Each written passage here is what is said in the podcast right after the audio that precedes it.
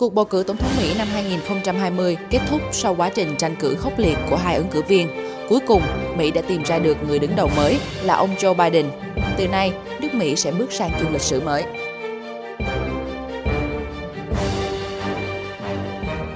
Việc lưỡng viện Quốc hội Mỹ vào chiều ngày 7 tháng 1, sáng cùng ngày theo giờ Việt Nam, xác nhận toàn bộ số phiếu đại cử tri của các bang quả cho thấy ông Joe Biden là người chiến thắng trong cuộc bầu cử tổng thống năm 2020 đã chính thức khép lại cuộc chiến pháp lý và những tranh cãi dai dẳng liên quan, đồng thời mở ra một chương mới trong lịch sử nước Mỹ.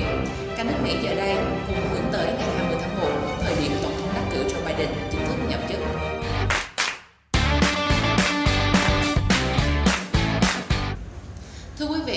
Rằng cuộc bầu cử tổng thống Mỹ năm 2020 có quá nhiều điểm bất thường. Ngay cả trong ngày lưỡng viện Quốc hội Mỹ nhóm họp để xác nhận kết quả cuộc bỏ phiếu của cử tri đoàn vốn đã được công bố từ ngày 14 tháng 12 năm ngoái. Thế nhưng phiên họp thông thường mang tính thủ tục này của Quốc hội Mỹ năm nay diễn ra vào chiều ngày 6 tháng 1 giờ Mỹ, rạng sáng ngày 7 tháng 1 theo giờ Việt Nam, được xem là đầy kịch tính bởi có sự phản đối ở cả bên trong và bên ngoài phòng họp.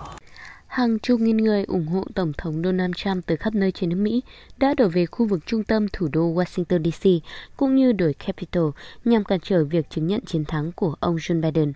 Các cuộc biểu tình biến thành bạo động khi nhóm người biểu tình quá khích đụng độ với cảnh sát và tràn vào tòa nhà quốc hội, khiến cho cảnh sát Mỹ đã phải phong tỏa các tòa nhà, sơ tán các nghị sĩ và nhân viên làm việc trong các trụ sở quốc hội, đồng thời phải sử dụng hơi cay và đạn không sát thương để giải tán đám đông người biểu tình. Cuộc bạo loạn là nguyên nhân dẫn đến việc Phó Cố vấn An ninh Quốc gia Mỹ Matt Pottinger cùng một số quan chức khác đã từ chức. Cố vấn An ninh Quốc gia Robert O'Brien cũng đã cân nhắc tới việc từ chức. Mức độ nghiêm trọng của sự việc càng bộc lộ khi có ít nhất 4 người đã thiệt mạng. Ngoài ra, bên trong phòng họp, các nghị sĩ Đảng Cộng Hòa đã phản đối việc Quốc hội Mỹ xác nhận chiến thắng của ông Joe Biden trước đương kim Tổng thống Donald Trump tại các bang Arizona và Pennsylvania. Mặc dù tình trạng dối ghen này đã làm chậm lại tiến trình xác nhận kết quả bầu cử do các nghị sĩ phải tạm dừng tranh luận để sơ tán đến nơi an toàn, song không làm thay đổi được kết quả chung cuộc. Nhưng diễn biến sau khi Quốc hội trở lại ngày càng thu hẹp con đường tái đắc cử của Tổng thống Donald Trump. Trước hết là việc với 303 phiếu thuận và 121 phiếu chống, Hạ viện Mỹ đã phủ quyết nỗ lực đảo ngược chiến thắng của ông Joe Biden tại bang Arizona và Thượng viện Mỹ cũng đã ra quyết định tương tự với 93 phiếu thuận và 6 phiếu chống. Tình hình cũng không khả quan hơn đối với khiếu nại tại bang Pennsylvania.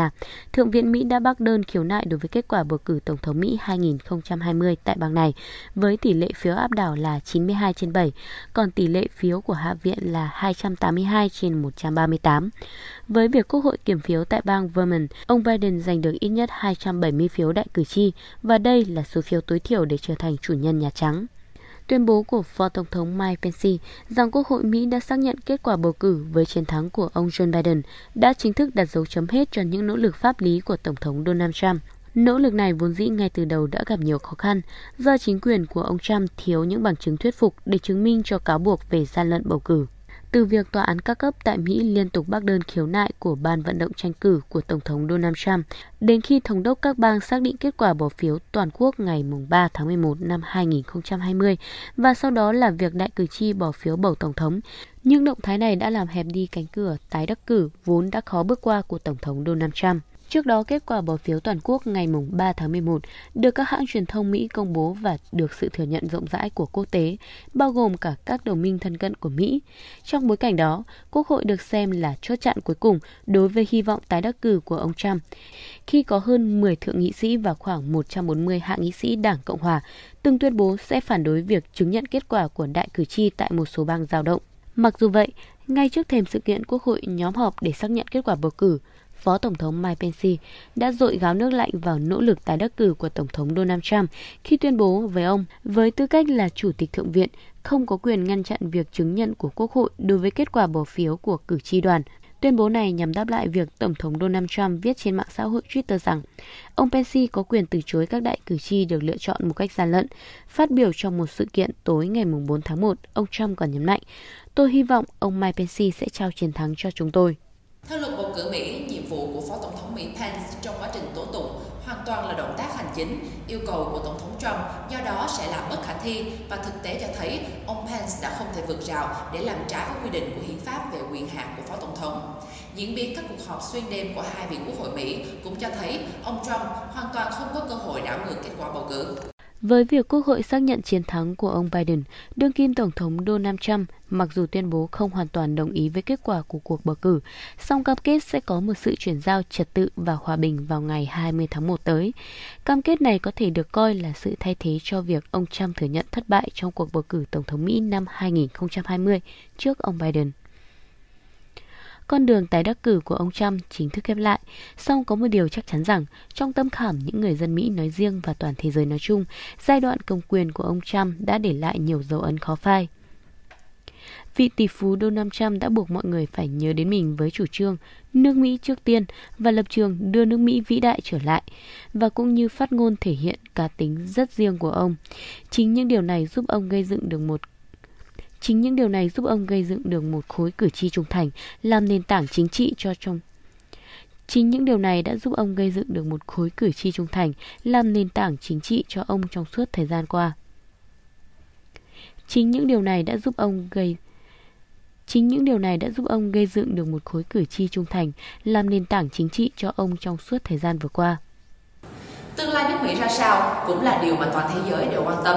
Tương lai của Mỹ dưới thời Tổng thống thứ 46 Biden đến nay vẫn là một ẩn số, ngay cả khi đã có nhiều phân tích liên quan đến những ưu tiên chính sách cả về đối nội và đối ngoại của ông.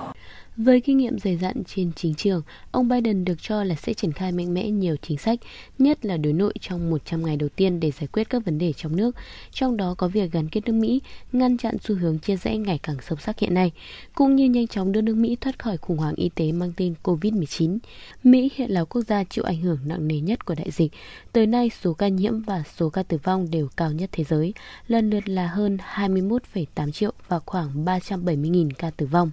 Đại dịch cũng dẫn tới cuộc khủng hoảng kinh tế và làm trầm trọng thêm tình trạng bất bình đẳng trong xã hội. Đây sẽ là thách thức vô cùng lớn mà Tổng thống mới của Mỹ, Biden sẽ phải đối mặt và giải quyết.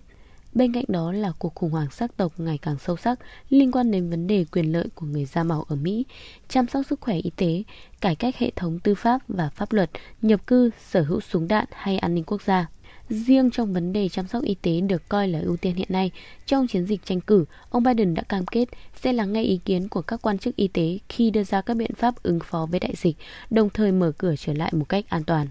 Thế nhưng, có khả năng chính quyền của ông sẽ rơi vào thế khó khăn khi mở cửa để khôi phục nền kinh tế và đóng cửa để ngăn chặn đại dịch. Ông Biden cũng bảo vệ quan điểm duy trì đạo luật chăm sóc sức khỏe giá cả phải chăng hay còn gọi là Obamacare với sự điều chỉnh cần thiết để có thể mở rộng tới những đối tượng có bệnh lý nền và gặp khó khăn về kinh tế, đặc biệt là sau đại dịch. Mặc dù vậy, đạo luật này hiện đang là vấn đề tranh cãi bởi có nhiều bất cập, đặc biệt trong bối cảnh kỳ bầu cử Tổng thống Mỹ vừa qua đã đào sâu thêm hố ngăn cách và khơi mào cho tình trạng rối ren trên chính trường Mỹ. Công việc trong 4 năm tới của ông Biden chính là xoa dịu những căng thẳng và bất đồng, cũng như tập hợp được người dân Mỹ vốn đang bị chia thành hai phe nhằm khôi phục nền dân chủ ở Mỹ. Trong vấn đề đối ngoại, chính sách đối ngoại của Mỹ chắc chắn sẽ có nhiều sự thay đổi khi ông Biden tuyên bố đảo ngược xóa bỏ hoặc giảm bớt những động thái được cho là cứng rắn nhất của Tổng thống Donald Trump. Danh sách này sẽ gồm việc đảo ngược quy định cấm công dân của quốc gia chủ yếu là người Hồi giáo được nhập cư vào Mỹ,